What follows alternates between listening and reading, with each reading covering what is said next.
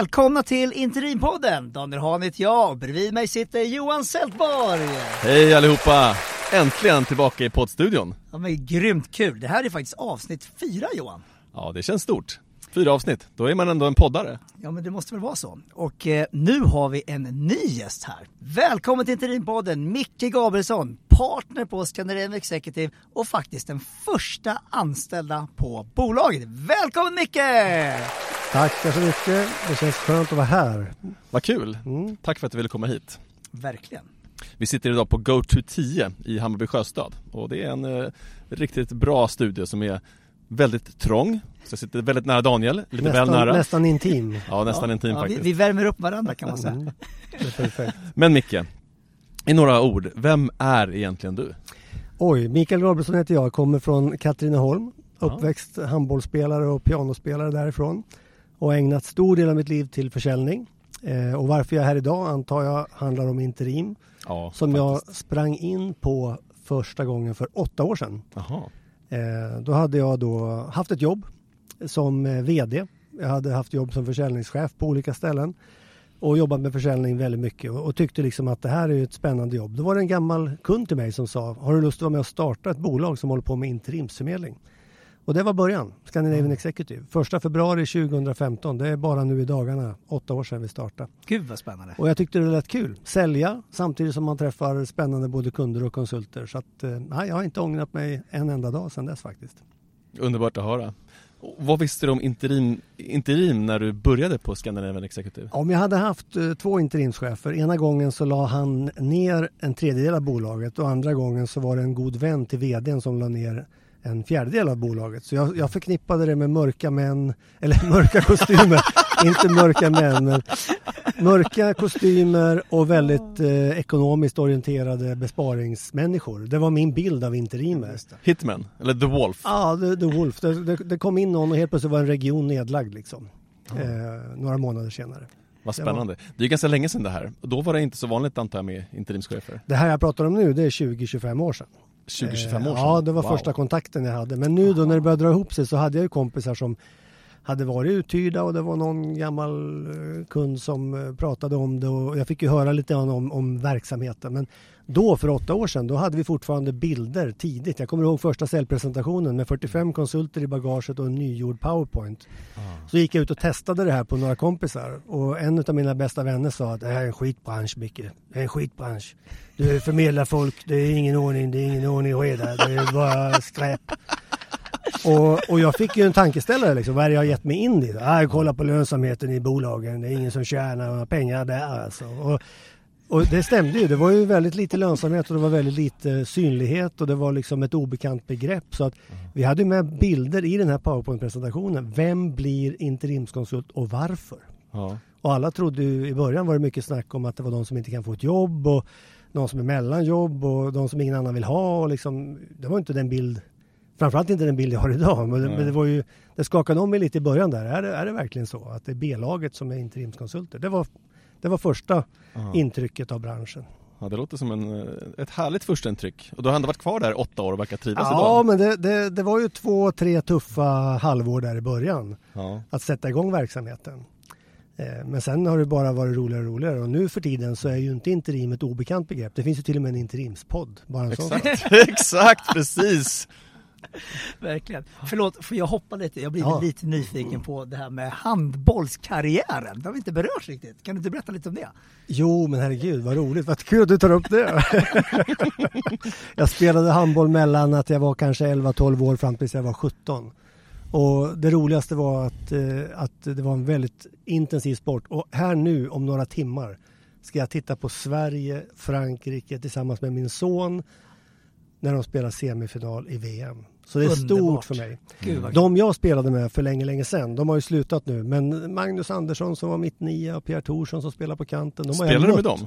Jag har mött dem. Och Wow. Thomas Svensson som står på, på bänken här, honom gjorde jag många mål på när han var i 10-11 års åldern. Alltså, Sen att, du, blev han bättre och att bättre. du inte börjar med det, det är ändå Bengan Boys vi pratar om. Ja, det var är väl den generationen. Världens genom det tiderna bästa Ja, handbollslag. slangen var två år äldre än mig, så Okej. honom fick jag aldrig spela emot. Men någon enstaka gång bara. Coolt! Ja, det var coolt. Kul. Ja, det skulle vi egentligen kunna prata en hel timme om. Men våra lyssnare är eventuellt mer intresserade av interimsgrejen. Ja, okej. Om man får komma tillbaka till när du startade, eller var med och startade Scandinavian Executive. Mm. Hur, hur lyckades ni sälja in det första uppdraget? För det måste ha varit jättesvårt om ingen ens vet vad ordet betyder. Nej, men det var ju svårt för att dels hade vi ett litet nätverk så vi tittade ju på vilka typer av konsulter är det vi faktiskt har. Och så sökte Det var de här upp dem. 45 personerna du pratade om. Ja, det blev ju några fler ganska snabbt. Men det var 45 som det var dag ett. Var de bara allmänt arbetslösa eller var de verkligen sugna Nej, på att vi var- är karriärister inom interim? De var konsulter, bekanta med de som var med och grundade bolaget. Mm. Erland, Bengt och Magnus som, som var med och startade. Och Lars Henrik som var med från början. De, de hade ju ett gäng som de kände och jag hade ett gäng som jag kände. Så vi tyckte att de här 45-50 det är en bra bas. Och då gick vi också ut till våra nära och kära och berättade att nu har vi börjat med det här. Så första uppdraget då var det ju en personlig kontakt i ett bolag som behövde en regionschef. Och vi hade två, tre bra namn för detta och det blev en lyckad tillsättning. Så då fick vi ju blodad tand ganska snabbt att det här kan ju, det här kan ju röra på sig. Eh, Men som sagt, jag har stor respekt för första och andra året i den här branschen. Det är ju en hälsning till alla som börjar med det. Att liksom Förvänta er inte att det rullar igång direkt utan det krävs en del jobb i början. Det har jag, jag har goda, goda minnen och några tuffa minnen från de där första åren. Liksom. Förstår jag verkligen. Det är någonting som de flesta entreprenörer vittnar om, att det är tufft i början. Jag hade en, en episod som jag måste nämna. Det var några goda vänner till mig. Vi var nere och spelade golf och jag hade med mig fyra case ner över helgen och tänkte att ja, tre av dem är ju stekheta. Det här kommer att bli skitbra helg alltså. Och så på lördag morgonen så blev det ett nej. Så ja, okej, men två kvar fortfarande. Det här kommer att bli skitbra. Det är i princip muntligt ja på, på bägge. Så rök en till och så var det en kvar. Och så ringde telefonen en gång till och så blev det nej på den fjärde också. Och då hade jag jobbat med försäljning då med, i 25 år och varit van med att ja, men har man fyra, fem heta leads då ramlar ett eller två in. Liksom. Det, så är det. Så jag fick ju, de fick ju skrapa ihop resterna utav mig, kompisarna där liksom. Som Ja. jag hade jobbat med i många år, som är väl bekant med hur, hur försäljning går till och sådana som jag har jobbat med som har jobbat med försäljning i hela sitt liv. Ja. De sa det, vi har aldrig sett dig så deppig liksom. Så det var ju det var en, en tung eftermiddag där. Ja, men det kan jag förstå. Och lärorik. Och golfen förlorar du säkert också. Den dagen gick golfen riktigt dåligt. Men nu har vi varit nere några gånger till efter det och då har jag lite, lite mer lugn i sinnet. För Ja, det, har ju, det har ju gått åt rätt håll. Liksom. Bolaget Jag tänkte komma till det, för idag är ju Scandinavian Executive en av ledarna i Sverige, eller hur? Inom interimsegmentet. Ja, bland de som håller på med interim så är vi topp fem. Kanske fyra, trea en bra dag. Men vi försöker ligga bland de fem bästa och har sagt att det är en, det är en bra position. Trovärdiga, seriösa, transparenta i vårt sätt att jobba. Med en bas på 5000 konsulter eh, och ett antal spännande affärer hela tiden som pågår. Så det har varit en rolig resa att titta tillbaka på. En- I en sån här podd, att få reflektera över åtta år i branschen, det är ganska kul faktiskt. Ja, Vi är glada att vi har det här. absolut. Och det är en imponerande resa ni har gjort, som du har varit med och bidragit till. Tack, tack. Och lätt. Ja, men du eh, Micke, så här tänkte jag. Eh, hur ser egentligen interimmarknaden ut i Sverige? Kan inte du berätta lite så här övergripande för lyssnarna hur det funkar eh, på ett, från ett marknadsperspektiv? Då skulle jag säga att på de här senaste 5-10 åren så har marknaden för interim växt oerhört snabbt. Begreppet har blivit accepterat, eh, bekant. Kunderna har lärt sig att köpa, vet i vilka sammanhang man ska använda interim och konsulter har börjat bli interimskonsulter i högre utsträckning än någonsin.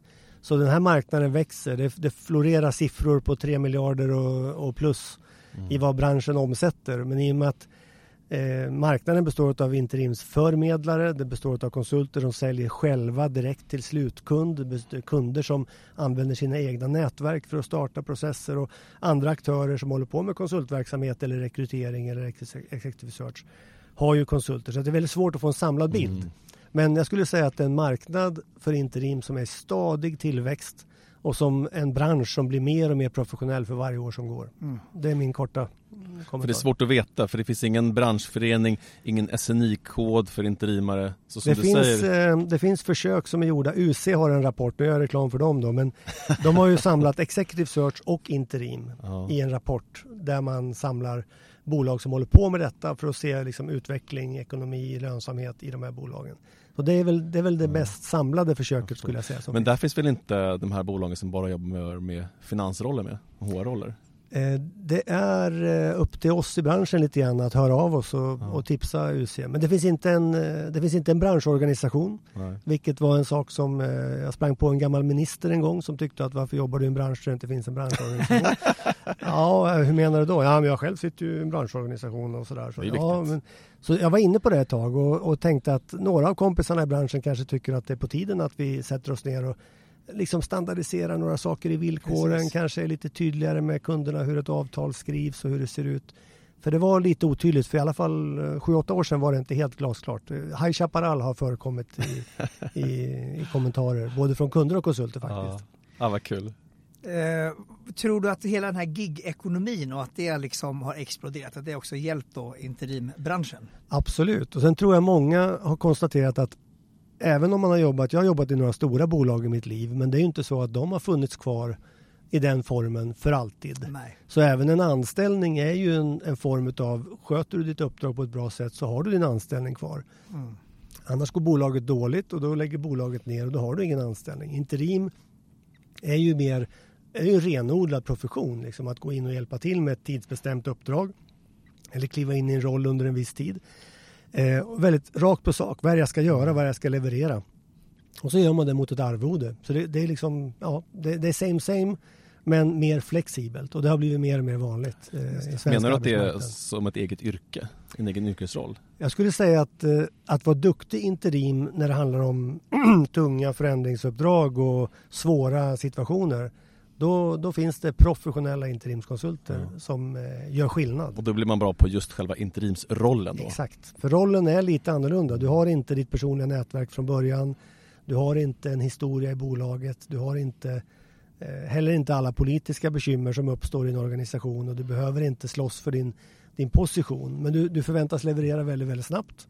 Fatta vad som är viktigt och göra de två, tre saker som faktiskt kommer att göra skillnad. Inte de här tio andra sakerna utan hitta det du ska göra och leverera utifrån vad kunden förväntar sig. Det är en konst alltså. Det finns konsulter som är grymma på det och en och annan som inte är det och jag tror att man, man lär sig den hårda vägen. Då, då är det svårt att fortsätta vara interim.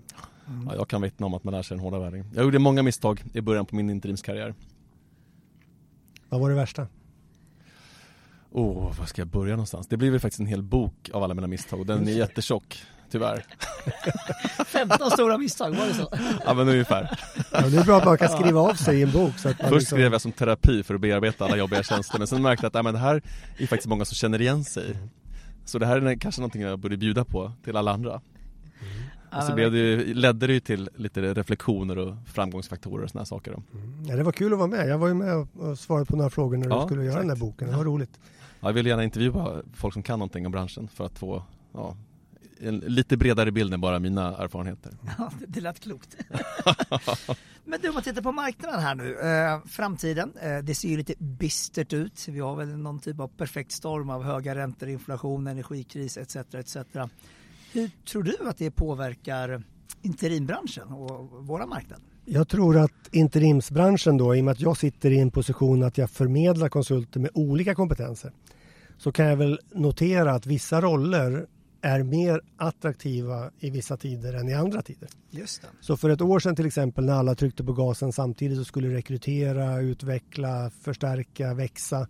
Då var ju roller som marknadsorienterade roller och, HR-roller omöjliga att få tag på till slut. För det. det. Var liksom, folk rörde på sig väldigt mycket. Och det har jag också en reflektion över att man höll kanske fast i sina roller och sina jobb under pandemin. Men när den släppte och man började röra på sig igen, då var det många som inte trivdes på sitt arbete. Och helt plötsligt så lämnade då nyckelpersoner som företagen tog för givna. De lämnade och då blev det ett jättebehov av interimer. Mm. Eh, som motpol då så har den här hösten skulle jag säga varit en ganska tuff höst. För det har varit Just det. krig och det har varit inflation och ränta och konjunkturproblem och sådär. Så en, en lite symptomatisk tillsättningsstatistik nu är väl att vi tillsatte tre stycken inköpschefsjobb med uppdraget att spara pengar, effektivisera logistiken och diskutera prissättning Just det. Ja. för att behålla lönsamhet i bolaget. Just det.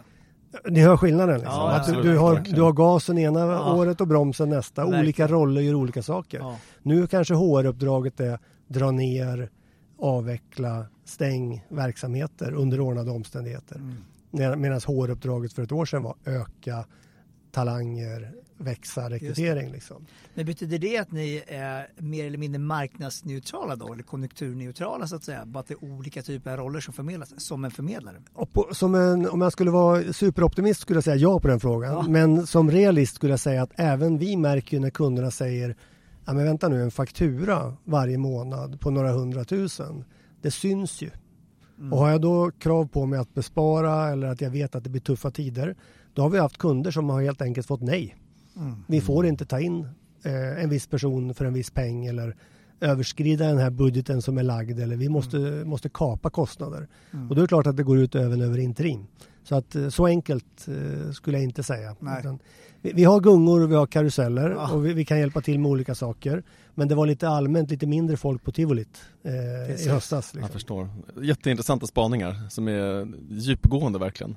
Men, Gröna Lund är på andra sidan. Här ja men exakt. Ja, men vi kan ju notera uh, att det, det väller ut nya interimsledare på marknaden nu. Uh, både folk som är mellan jobb men också som är, är i jobb. Vi på Interimakademin hade ju en utbildning för ledarna igår. Massor av folk som både har anställning och som är egenföretagare. Men det finns ett jättestort intresse och sug för att bli och testa livet som interimsledare. Hur tror du att marknaden kommer utvecklas eh, de närmaste åren framåt? Kommer den växa eller krympa? Eller jag tror det kommer växa. växa. Ja, därför att de, de kommentarer jag får från folk som har blivit interimskonsulter. Jag har några av gamla bekanta som jag har utbildat i sälj, säljträning och säljchefsträning under åren. En av de eh, killarna han lämnade ett stort industriföretag som, eh, som har stabil verksamhet och han hade en fin titel och långa arbetsdagar och sådär. När han började som interim så frågade han men Micke, har du ett jobb, har du ett uppdrag åt mig? Sådär. Så fort han fick ett uppdrag via oss, då hoppade han av. Gav sig ut och blev interim. Första uppdraget var tio månader långt. Det här är sju år sedan och han har varit interimskonsult sedan dess. Mm. Och när du fått smaka på det, liksom, utmaningen, friheten, egna ansvaret, inte inblandad i massa internpolitik. Jag tror att fler och fler kommer att se att, ah, men vänta nu, jag kan skapa en tillvaro runt min yrkeskompetens. Det gör att interimsmarknaden kommer att få fler och fler duktiga interimskonsulter som vågar. Man behöver inte vara superentreprenör. Du behöver bara vara lite modig att kunna lämna och vara beredd att vara utan ett, utan ett uppdrag några månader då och då. Då kan du börja. Och sen hjälper vi eh, konsulten med om man behöver hjälp med faktura eller man inte vill starta ett bolag. Och vi hjälper till att förmedla uppdrag också. Så att jag tror att det blir fler och fler som kommer ge sig in i det. Det är min spaning. Och nu, nu pratar du om utbudet av interimare som växer. Ja, kommer även efterfrågan öka närmaste åren? Absolut. Kunderna lär sig det här. Alltså, kunderna märker vad man kan ha en interim till. Mm. Och när man har haft en bra interim då vill man ha det på fler ställen och så lär man sig att det funkar och det blir det är inte ett obekant begrepp. Mm. Så jag tror trenden är urstark flera år framåt. Eh, skulle man, skulle man kunna dra slutsatsen att nu när man kommer in lite mer i en lågkonjunktur, det har hållit på i åtta år, okej vi hade en pandemi såklart, men annars har det inte varit någon riktig lågkonjunktur egentligen. Men att det blir ett större utbud av konsulter eller interimare eh, egentligen på marknaden och i så fall vilka eh, roller är mer eller mindre då heta? Du nämnde några exempel här tidigare, om du kan utveckla det lite mer kanske? Alltså alltid heta roller är sådana som kan jobba tvärs, alltså på flera olika bolag. Du har ekonomiprocessen, ja. alla de rollerna, CFO, redovisningschef, eh, business controllers och så vidare. HR, också processer som går eh, jämnt över flera olika typer av branscher. Mm. För personalprocessen, alltså medarbetarprocessen Precis. är densamma. Du har en, en kår som jag själv då, i och med att jag jobbat med sälj och säljutveckling och säljchefer, så tänkte jag, gud vad bra, då kommer jag hyra ut en massa säljchefer. Ja. Där har det varit lite mer att kunderna vill gärna ha kundrelationen i sitt Just bolag. Lite mer branschberoende. Inte hyra in någon som etablerar en massa relationer och sen sticker efter ja, 9 till 12 månader. Mm. Eh, och sen kan det vara då som, som vissa branscher uppstår ett överskott inom Eh, men vi håller mest på med ledande positioner så att jag skulle, ibland har jag hört om stora neddragningar på ekonomiavdelningar att man liksom tar bort 15-20 procent av konsultkåren men då är det mer operativa det. konsulter. Just jag tänkte bland annat på techbranschen nu som skär ganska hårt mm. eh, och, och, den typen av eh, interimare. Ja, jag har också funderat på vart de tar vägen. Eh, vi, några söker sig ut och blir interimskonsulter. Några får ju byta och jobba med, istället för att jobba med finans eller spelbolag som de kanske har gjort tidigare så får de söka sig till någonting annat. Mm. Där har du ändå en ganska ung och flexibel yrkeskår som mm. högutbildade eller snabbfotade och ändrar, Precis. ändrar arbetssätt om det Agila, behövs. ja. Ja. de är mer agila om man får säga så. Medan för några år sedan så hade vi kanske stora neddragningar på jättebolag som Ericsson eller Telia och då kom Just det ju det. kanske ut en och annan som inte var super eh, mjuk i, i, i lederna längre liksom, utan som kanske ville ha det på ett visst sätt. Om du förstår vad jag Ja, menar. Alltså, Bra uttryck. den, den, agila, den agila arbetslösa personen ser ju möjligheter Ja. medan den kanske stelare arbetslösa personen kan vara lite bitter eller tycka att eh, han eller hon blev illa behandlad och sådär. Och kanske glömde bort att vänta nu, jag kanske inte har fyllt på mitt bagage. Jag kanske skulle fylla på min egen kompetens. Att lära för livet liksom. Att, Ja. eh, vad, vad, min eh, en släkting till mig, jag kan inte nämna vem, men eh, har, har haft lite problem med att skaffa Swish och BankID och liksom, men, men det går ju inte, du måste ju hänga med liksom. Det här är ju, det är ju inget konstigt. Nej. Mm. Så tipset till alla er där ute som är mellan jobb då, glöm inte morgongymnastiken. Jag skulle precis säga samma sak, jag måste hem och stretcha lite, jag är Ja. alldeles för stel. Stretcha lederna och läs en bok om någonting nytt liksom. Alltså, Great minds think alike. Ja, det är bra. Men eh, en sista fråga om marknaden. Eh, Du, för något år sedan så sa du till mig, du liknade interimsmarknaden med Tinder. Ja, har jag verkligen sagt Du har verkligen sagt det en Ja. gång och jag undrar, skulle du vilja skulle du kunna utveckla det lite grann? Nej, men det var ju det var väl vid något tillfälle som jag tyckte att jag hade fem duktiga konsulter till ett uppdrag och fyra av dem fick ju inte jobbet utan det var ju bara en som fick jobbet. Och det är samma på Tinder att du dejtar väl en i taget i alla fall några dagar. Eh, och då, då blev man väldigt snabbt bedömd. Det var okulärbesiktning på konsulten. Det var inget djupare liksom. Och det är väl liknelse med, med Tinder. För det går inte lika djupt som en vanlig rekrytering. Nej, kanske. Och, och, och hastigheten i det liksom. Mm. Att det är snabba puckar. Och ibland så hade jag ju svårt att förklara för de här fyra varför just de inte fick det. Och ibland Mm. kunde jag inte riktigt själv se det. Utan det var ju någonting personkemiskt som gjorde att eh, kunden valde då en. Swipa vänster eller höger. Ja men de var tillräckligt snygga, de var, de var tillräckligt bra. De kunde, och förmodligen var det inga dåliga kort någon av de här. Nej. Liksom. Utan det var som jag sa, det är fem bra, en fick det. Då, då tyckte jag det kändes lite grann som Ja, intressant. Vad jag trodde att du menade det var att det fenomenet när en uppdragsgivare då anlitar tre, fyra interimsförmedlare parallellt för att få in 20-30 CVn som de snabbt som ögat kan börja swipa vänster och höger. Det är gubevars någonting som händer mer och mer sällan. För kunderna har också insett att det är ingen hållbar modell. Nej. Jag hade en konsult som blev presenterad av oss. Eh, och så ringde kunden upp via sin konsult som de hade anlitat för att anlita sju interimsförmedlare. Då ringer konsulten upp och säger men vi har redan fått Per ifrån en annan förmedlare och då kostar han 1100 kronor i timmen och ni vill ha 1300 kronor i timmen. Så vi vill ha honom via er men för 1100 kronor i timmen. Då var jag tvungen att ringa Per och fråga hur gick det här till liksom? Nej men jag, blev, jag, har, jag har bara sagt ja till er, jag har inte blivit tillfrågad av någon annan. Nej men din CV ligger med en prislapp. Så någon av de här sju som blev tillfrågade har valt att skicka in Per utan att ha pratat med Per. Om Per pratar sanning, vilket jag hoppas. Och, och kunden satt där med exakt tusen spelkort på bordet och ingen ordning. Liksom. Välj, välj en duktig förmedlare, du kommer att lösa problemet. Är du orolig, välj två. Men du behöver inte välja fler. Det är Nej. mitt tips till kunden. Alltså, ta, ta en eller två som du verkligen bjuder in i processen. Eh, apropå det här med väl en eller två, har du några reflektioner kring eh, det här med exklusivitetsavtal om man tittar på executive search-branschen kontra interimbranschen i relationen med klienterna? Ja, eh, det finns ju det finns där ute några som har anlitat och signat ramavtal. Just det. Eh, positivt och negativt. Vissa kunder är väldigt missnöjda för ibland får de tvingas ta en sväng med ett bolag fast de egentligen vet att vi har jättebråttom. Vi skulle behöva ha lite mer fart. Vi på Scandinavian Executive har inte krävt ensamrätt. Vi säger att vi jobbar gärna en dag eller två eh, och visar vad vi kan hitta. Men vi har inte krävt det. Så vi har, vi har försökt ta bort tröskeln för kunden. att Du ska inte behöva betala en startavgift till oss. Vi ska heller inte kräva exklusivitet om inte du, om inte du liksom vill, vill göra det. Vad intressant. Och apropå, apropå förmedlare då. Mm. Hur, hur jobbar en bra förmedlare? För det finns ju hur många som helst som vill förmedla interimsledare och interimschefer. Och eh, vissa är bra och andra är mindre bra och så vidare. Men vad kännetecknar en bra förmedlare? Vad tillför ni för värde i processen? Jag skulle säga att vi, vi, vi tar ju ett arvode, transparent arvode i Scandinavian Executives fall. Det är alltid 80-20 fördelning. Eh, konsulten får 80% av arvodet och då brukar jag tänka att 10% av det där arvodet det är att kunden får två, tre vassa kandidater kopplat till exakt det problemet som man har. Kunden slipper titta på 10-20 CVs utan får två, tre relevanta namn i, som är tillgängliga och som kan. Det är slutprodukten som vi kommer fram till. I andra änden så har vi konsulterna som då kanske inte hade vetat om det här uppdraget. De får eh, kanske då gå ner någon slant i sitt arvode och där, däremellan jobbar vi då.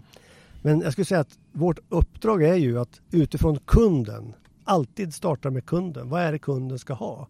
Vad är det för roll? Vad är det för projekt? Vad är det som ska drivas? Och Eh, om jag, nu hoppar jag över ett ganska viktigt steg här för jag lovade min kollega Anna och Joakim att de jobbar ju varje dag med att knacka på dörren till kunden så att kunden har oss i åtanke. Och det gör de digitalt, de gör det med telefonen, vi är sökbara på webben, man kan, komma, man kan få tips om oss via flera olika partners och agenter som vi jobbar tillsammans med. Men det är det första, det är det jobbet som inte syns. När orderingången på Ericsson väl börjar, då har ju någon annan jobbat i 18 månader Precis. med att få in det här caset. Liksom. Så all cred till de som jobbar med den tuffaste delen, knacka dörren, alltså ringa och öppna dörren, Joakim och Anna.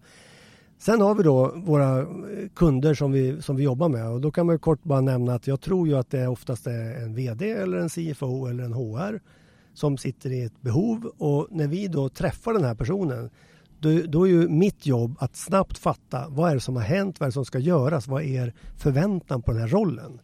För jag blir ju i samma sekund som de säger Micke, vi litar på dig, hjälp oss med det här caset. Då är jag ju deras representant. Precis. När jag ska prata med de här 10, 20, 30 konsulterna i vårt nätverk som vi då kontaktar och säger vill du vara med?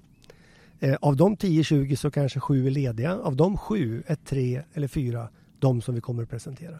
Då skulle jag ha kundens hatt på mig när jag väljer bland de här konsulterna. Och därefter, när konsulterna har varit de som jag tänker presentera, då blir jag ju deras hatt mm. tillbaka till kunden och säger det här är de tre. Här är Sven, här är Björn och här är Anna-Lisa. De tre tror jag på av den här anledningen. Mm. Tack säger kunden, träffar två stycken, bestämmer sig för en och så är det halleluja, allting har landat på ett bra sätt. Mm. Så för, förmedlingen är ju ett sätt för kunden att spara tid och för konsulten att hitta ett uppdrag som de inte hade hittat själva. Det är ju det värde vi tillför. Matchmaker. Ja, exakt. ja, precis. Exakt. Vi återkommer till det. Ja, vi kommer tillbaka till det. Ja, det är, det, är, det är en stor del av det alltihopa handlar om. Att rätt, rätt interimare ska hitta rätt uppdrag. Jag har jobbat med tjänsteförsäljning i många år av olika slag och ibland har det varit en en medarbetarenkät eller en kundenkät eller en annons eller en säljutbildning eller en ledarutbildning eller vad det än är. Men som grundfilosofi tycker jag att om inte patienten, i det här fallet kunden då, är överens med mig om att det finns ett problem eller en liten hosta. Nu är jag hes idag, då kanske det är hostmedicin jag behöver. Men du kan ju inte sitta och sälja en skalpell för knäoperation till en kund som är hes. Utan mm. Det handlar om att verkligen snabbt förstå som säljare, vad är det den här kunden behöver? Och idag har jag 5000 drygt konsulter som jag kan leta efter för att hjälpa en kund. Och sannolikheten idag att jag kan hjälpa någon jämfört med när jag hade 45 stycken på ett Excel-ark där för åtta år sedan. Mm. Den är ju enormt mycket större. Mm. Jag har tillsatt sprängämnesexpert kvalitetschef. till, det finns i nätverket? Ja, wow. kvalitetschef till ett läkemedelsföretag. Det hade jag inte vågat presentera för åtta år sedan. Liksom. Mm. Men hittar ni alla kandidater i ert eget nätverk? Ni annonserar ni aldrig uppdragen? Ja, vi har in... valt eh, en, en, filosofi att vi tar in konsulter, lär känna dem så mycket vi kan eh, på ett första möte, ett samtal eller att vi läser om dem. Så ni har träffat alla de här 5000? Nästan. Jag har träffat 3 500 kanske utav wow. de här 5000. Och det är, det är ju då telefonintervju eller webbintervju. Den, den kan man ju göra. Vi gör ju, jag gör varje dag träffar jag konsulter. Och sen i samband med uppdrag gör vi intervjuer. Och då har vi sagt att så länge vi kan söka upp i vårt nätverk vettiga kandidater så har vi valt att inte gå ut och säga hej vi söker en fabrikschef till ett bolag i Småland. Mm. Som man ibland läser på LinkedIn eller på, på någon annons. Liksom. Jag tycker att har kunden valt oss så ska de få en snabb hjälp därför att vårt nätverk är kraftigt. Sen är det ju alltid så att i nätverket, om inte du själv kan Johan, Känner du någon som du tror skulle fixa det här uppdraget? Mm. Då får vi ett mm. tips och då är det ett tips som är ett steg bort. Mm. Det är jag happy med. Men om den i sin tur tipsar om någon, då blir jag orolig. Mm. Så jag vill, jag vill gärna jobba med vårt nätverk och de får gärna tipsa om kompisar och kollegor och det är så nätverket har växt. Mm. Jag förstår. Så ni är inte oroliga att ni går miste om jättebra kandidater som inte råkar vara i just ert nätverk som man skulle kunna fånga upp på en annons? Ja, men då skulle vi å andra sidan då skulle vi ha en process som var längre. Vi skulle ha ett antal eh, kandidater som sökte sig till oss som kanske inte alls skulle vara med i just det här caset. Och det skulle krävas mer resurser. Vi har valt att vara ett ganska slimmat bolag, litet effektivt bolag. Eh, och vi har inte haft som självändamål att öka i, i antal medarbetare. Vad skulle du säga är ungefär eh, genomsnittstiden på ett ja, genomsnittsuppdrag helt enkelt? Är det slut på ett par dagar, en vecka, ett par veckor? Eller? Menar du när vi tillsätter? Ja, när, ja förlåt, när ni tillsätter. Precis. Nej, men om, eh, om det är någon som säger att nu har vi trubbel här med en kvalitetschef och det kanske är tisdag. Då får jag prata med rätt person kanske på eftermiddagen eller på onsdag morgon. Mm. Då gör vi vår sökning direkt efter det. Går ut, tar reda på vilka konsulter som är tillgängliga, antingen på mejlen eller på telefonen presenterar dem och då lovar vi att vi gör det inom en till tre dagar. Mm. Rekordet är 90 minuter men det kommer Oj. jag aldrig att lova. Eh, men en, en till tre dagar har vi sagt och då får kunden se färdiga, tillgängliga, bra konsulter som de i sin tur då ska träffa. Det kan ju ta en dag eller två eh, för dem. För ibland är det svårt att få tag på motparten så att säga. Ja. När man väl kommer fram med kandidat kan det vara en dag eller två till. Och sen är det väl oftast tillsättning ganska raskt. Alltså, så att inom en vecka eller två vet vi ju. Mm. Ett uppdrag ligger på bordet i en eller två veckor, sen är det borta. Sen är det borta. Och jag vet inte vad jag kommer att göra i mars. Det är ganska häftigt. Ja. Det är sista januari snart. ja. jag, jag, har ingen aning vad jag kommer att ha på bordet i mars. Nej. Och så har det varit i åtta Högt år. tempo. Ja. Gäller det inte att vara alltför stresskänslig, låter det som. Nej, men vi har ju, jag, jag brukar säga det, så länge vi ligger på mellan fyra och åtta case igång per skalle, det är jag och kollegan Fredrik då. När vi, när vi ligger mellan fyra och åtta case, då vet vi att det kommer att gå bra. Och någon månad har vi haft kanske både det dubbla och det trippla igång. Men då, då är det lite stressigt. Men ja. det, det, är angenämt. Det är roligare att det är så än när det är uh, lugnet före stormen dagen före julafton och, och, ingenting händer. Eller när det nu är. Det går ju upp och ner i branschen. Jag kan förstå det. Minns min Mallorca-liknelse från den helgen när vi tappade fyra av fyra. Ja, exakt, ja, precis. precis. Golfdebaclet. Ja, ja. Sen, sen, vann vi 15 av 19 en annan månad. Så att man, mm. man får vara lite ödmjuk i den här branschen. Ja. Trägen vinner. Absolut. Men du, om man då är eh, interimare ja. Eh, och eh, man kanske är ganska ny till exempel. Vad ska man tänka på om man ska komma med och kunna bli matchad eller träffad eller så att säga upp, mm. snappad utav er? Absolut, då ska, man, då ska man för det första göra sig synlig och sökbar. Det gör man ju via vår webb till att börja med så att man kommer in. Och då brukar vi ställa tre enkla frågor. Och de tre frågorna är ett, vilken roll kan du kliva in i med tydlighet och med, med säkerhet? Eh, den andra är vilken typ av projekt eller förändringsarbete kan du driva med, med självförtroende och liksom mm. belägg. Och den tredje är vilka branscher bär du med dig som du har eh, bra kompetens inom.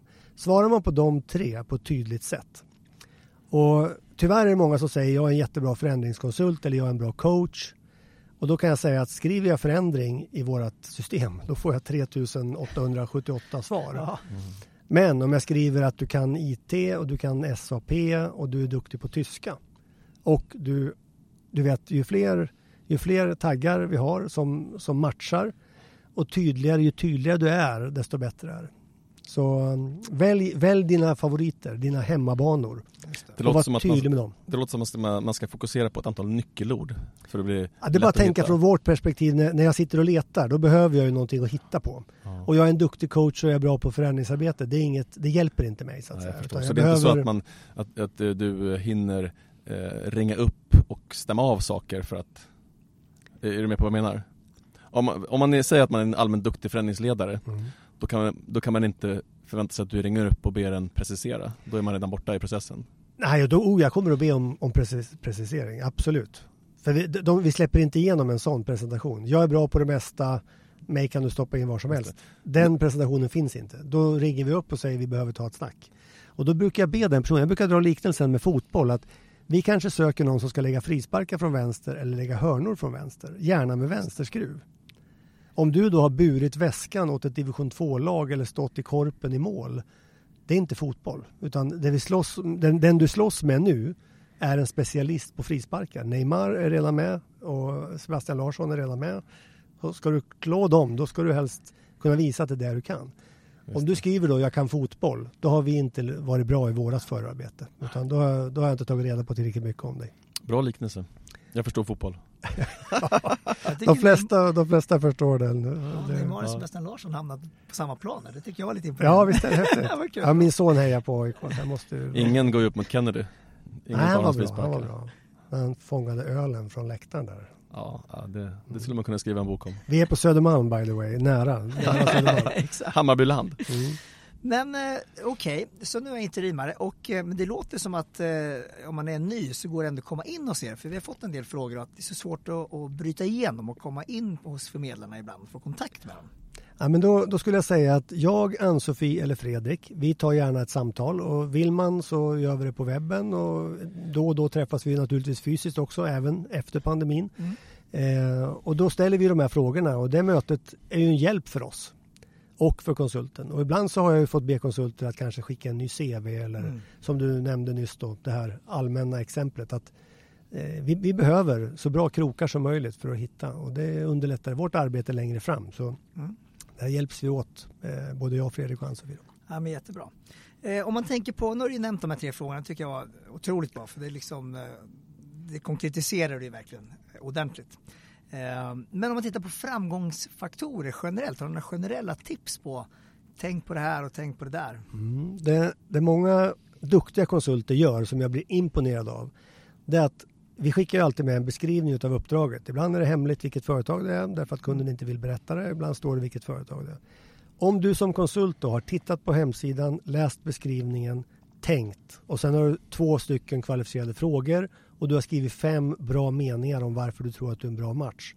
Det är jätteuppskattat för då vet vi att du har lagt ner lite energi på det här, du har tänkt på det, du känner att du är en match. Det är en grundförutsättning. Så enkelt eh, är det.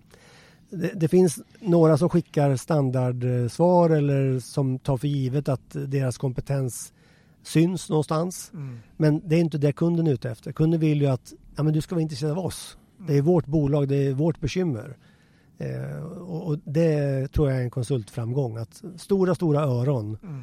Och lägg fram dig själv och presentera dig själv där du matchar. Just eh, och vi kanske kommer in på dåliga exempel här om en stund. Ja, men, det blir naturligt Ja, det jag tänkte säga det. det kanske, nej, men det, det, det, värsta jag har hört det var att vi lyckades på något sätt få ut en konsult eh, som koncernredovisningsekonom. Eh, eller koncernredovisningschef till och med. Och CFO i bolaget tyckte att det där var en bra idé att ta in den här personen. Jag tyckte det var en bra idé att ta in den här personen. Konsulten själv tyckte att det var en bra idé att börja på det här uppdraget. Efter en månad så ringde kunden och sa att det går inte så bra här. Det är någonting som inte stämmer. Och, ja, så jag ska ringa och kolla med konsulten och konsulten bara, jo men det är lite bökigt med systemen och sådär. Andra månaden, då var inte tonen lika bra. Då sa kunden, kom hit. Och jag satt i ett rum då. Jag skäms för CFOn, tycker ju inte att det här var bra. Konsulten skäms ju inför mig och för CFOn, för konsulten fattar att nu är det kört. Och CFOn i sin tur skämdes ju för sin VD för att han har tagit in en person för att lösa koncernredovisningsfrågorna. Ja. Men vdn undrar vad håller ni på med? Liksom. Ja. Då frågar vi konsulten, vad, vad var det här? Nej, jag brukar alltid lära mig när jag kommer in i ett uppdrag. Jag brukar alltid lära mig vartefter. Wow.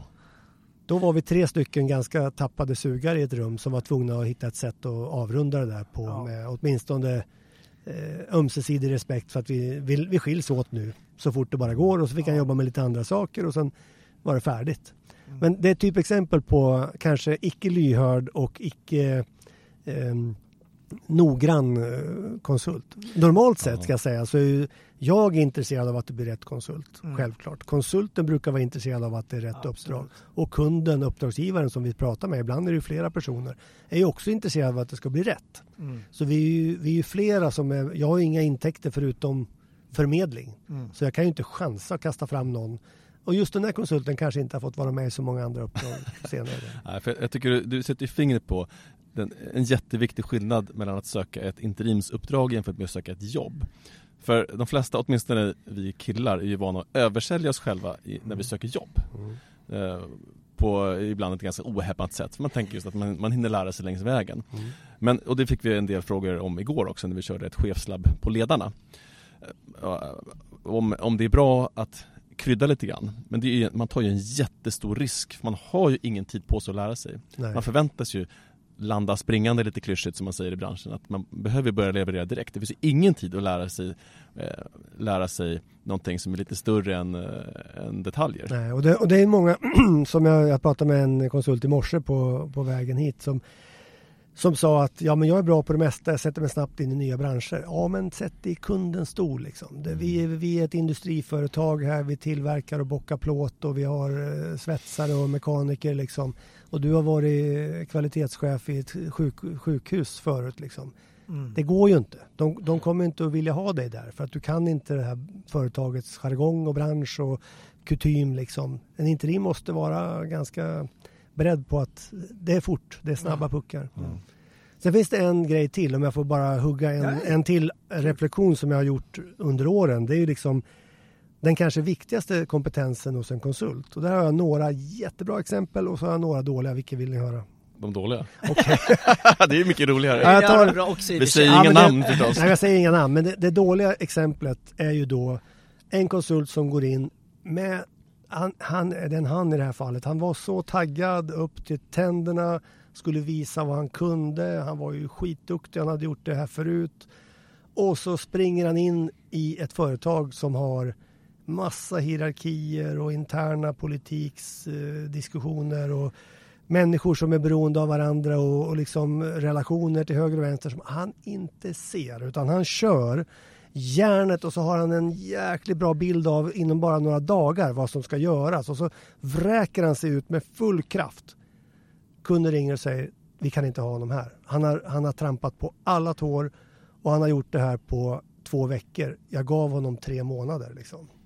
Så anpassa din fart mm, till kunden. Det har hänt tvärtom också att konsulter har suttit och rullat tummen några dagar och kunder ringer och säger vad är det här? Han eller hon kommer ju inte igång. Liksom. Mm. Men nästan överambitiös agenda och inte pacea in, alltså inte hitta det tempo som gäller i den här organisationen. Du måste vara lyhörd. Du måste vara jättelyhörd och veta att vänta nu, det här tar jag inte på det här mötet. Mm. Det här tar jag på nästa möte eller kanske till och med mm. om två möten. Precis. Och så planterar jag bara en fråga nu mm. ett par gånger här så att alla tänker till lite grann. För när jag säger det här om tre veckor då är det åtminstone, då tänker du på mottagaren och du tänker på patientens förmåga att ta emot eh, den behandling som du Precis. vill ge. Liksom. Det, det, är väl ja. ingen nämnd, ingen glömd. Nej, men eh, det här är ju verkligen en konst att hitta exakt rätt mm. tempo.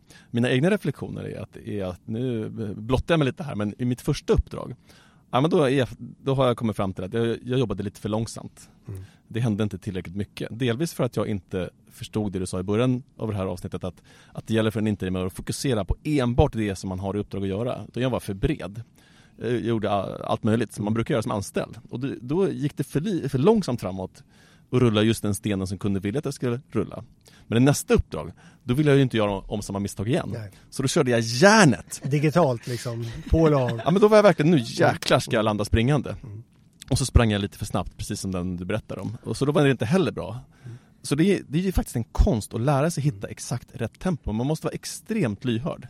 Jag måste bara då, även om ni gillar dåliga historier, så vill jag ta en kortis om en, om en konsult som var ute på två olika uppdrag och visade jättebra prov på att anpassa sig. Att han, ena uppdraget så var det distriktschefer som skulle ledas med kaffeautomaten klockan 6.30 på morgonen och kollektivanställda och liksom stökigt. Och nästa uppdrag var han inne i ett telekombolag i högsta ledningen. Och båda gångerna ringer kunden och säger tack, han har hittat oss, han vet vad vi behöver. Och jag tänker så här, men vänta nu, det är två helt olika typer av uppdrag. Till och med så att HR-direktören i det här telekombolaget ringer och säger tack för att vi fick ha honom hos oss i vår ledningsgrupp. Han har ändrat vårt sätt att förhålla oss till varandra i ledningsgruppen. Wow. Det var inte hans uppdrag. Hans uppdrag var att driva ett affärsområde. Mm. Men i och med att han satt i ledningsgruppen så efter några möten så fattar ju alla att aha, vi ska skilja på det som är bråttom och det som är långsiktigt. Hmm, en sak i taget. Han gjorde väldigt enkla saker, men han fick alla att fokusera på det man skulle prata om i det ögonblicket, inte prata i mun på mm. varandra. Mm. Det här låter ju busenkelt och jag, det är många konsulter som säger att jag gör egentligen inte så mycket konstigheter. Jag gör rakt och enkelt tydligt ledarskap, lyssnar på medarbetare, coachar, alltså vad de nu säger. Ja. Och det är sånt som jag har lärt ut själv, liksom att det här är sunt förnuft. Men en duktig konsult har det i, i ryggmärgen och anpassar farten till vad just den här kunden behöver. Precis, adaptivt ledarskap. Ja. Ja men verkligen, jag vill bara förtydliga att vi älskar ju såklart framgångshistorier också. Jag Men beklagar, det var- man lär sig ju såklart av misstag. Ja, det gör. Så det ju. Absolut. Eh, En sista fråga när vi lämnar det här Ja. med hur interimaren ska tänka.